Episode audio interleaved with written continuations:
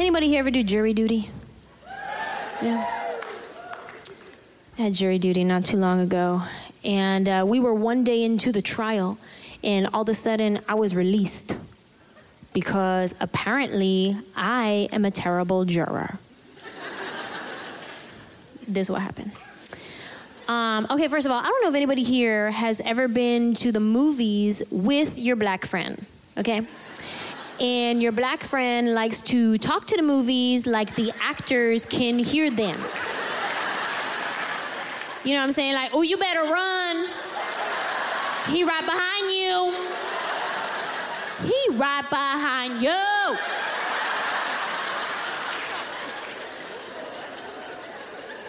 He ain't even running. It was a similar situation in the courtroom. This is what happened. The first piece of evidence they put up on a screen is a picture of this woman's face that's just like beat up, bruised, swollen. You can't even tell it's a woman, right? You're supposed to see the picture, register it, and make a mental note. Well, I can make a mental note. I just have a hard time not saying my mental note. So the picture comes up on the screen, and my response is, What? Oh, hell no. Dang.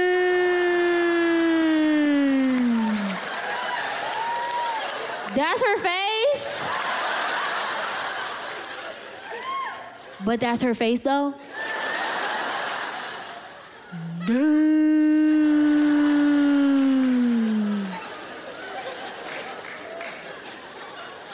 Wait, wait, wait. Put it back up. Lawyer lady, put it up real quick, please. Oh, hell no. Uh uh guilty. He did it. That's him right there.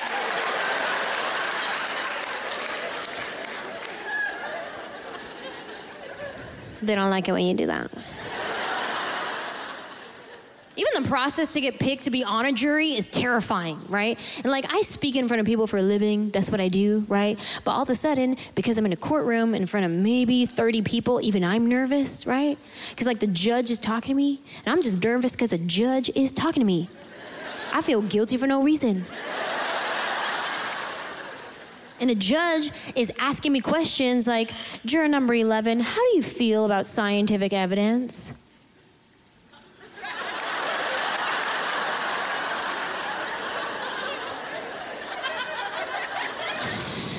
Scientific evidence. I didn't do very good in school. Uh, she's so scientific. I feel like I should say a big word. Um, scientific evidence is usually presented as factual evidence in cases where certain circumstances do not provide a level of authenticity that has been derived through process of elimination having been determined in the petri dish. To show you that in fact it is scientific.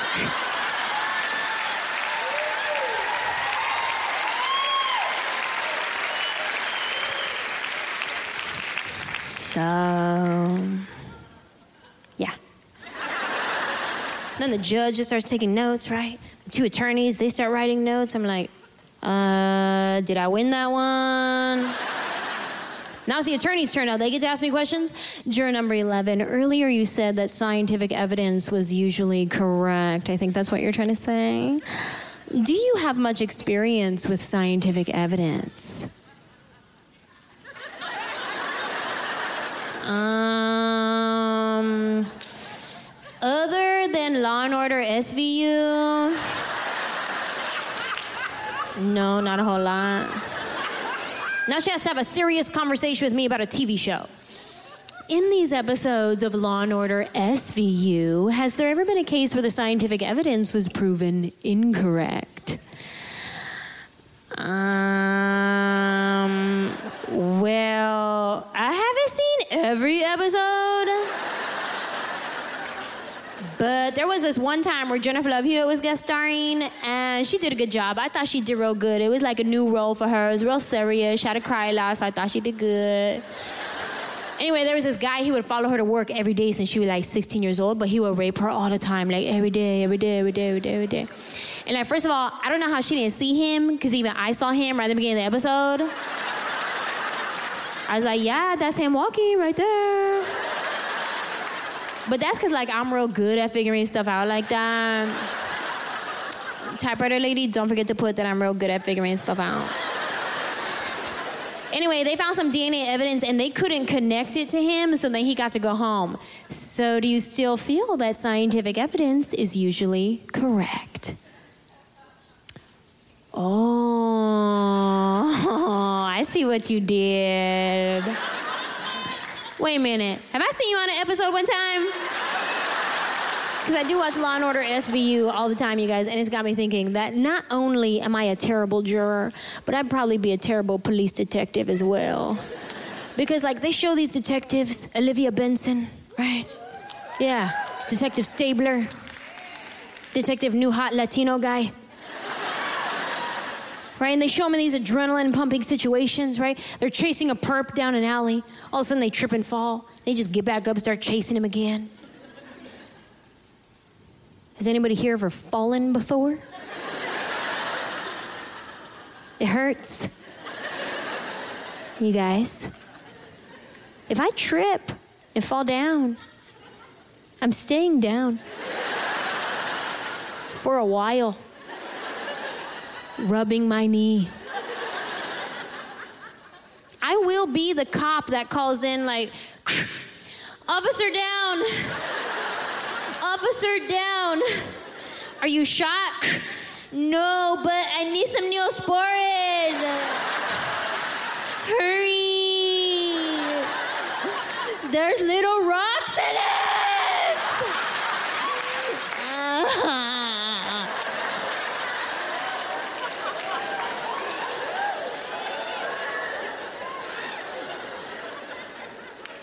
To be a good cop, you have to know your north from your south, your east from your west. You've seen the episodes, right? Suspects heading southbound on First Street. This will be my call. Suspect made a left.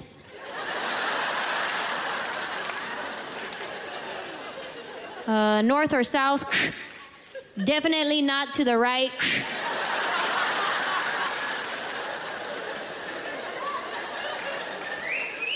Uh, in which direction? Towards McDonald's.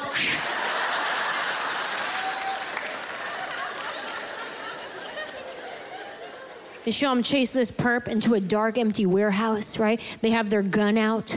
All of a sudden, this guy just pops out of nowhere, and their response is NYPD, freeze. Where, like, my response would be, boom, who was that?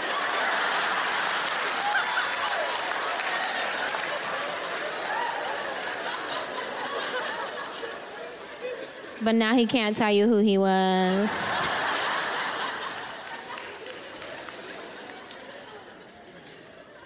I'd probably be a terrible 911 dispatcher.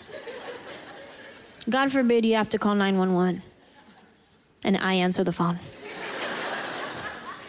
911, what's your emergency?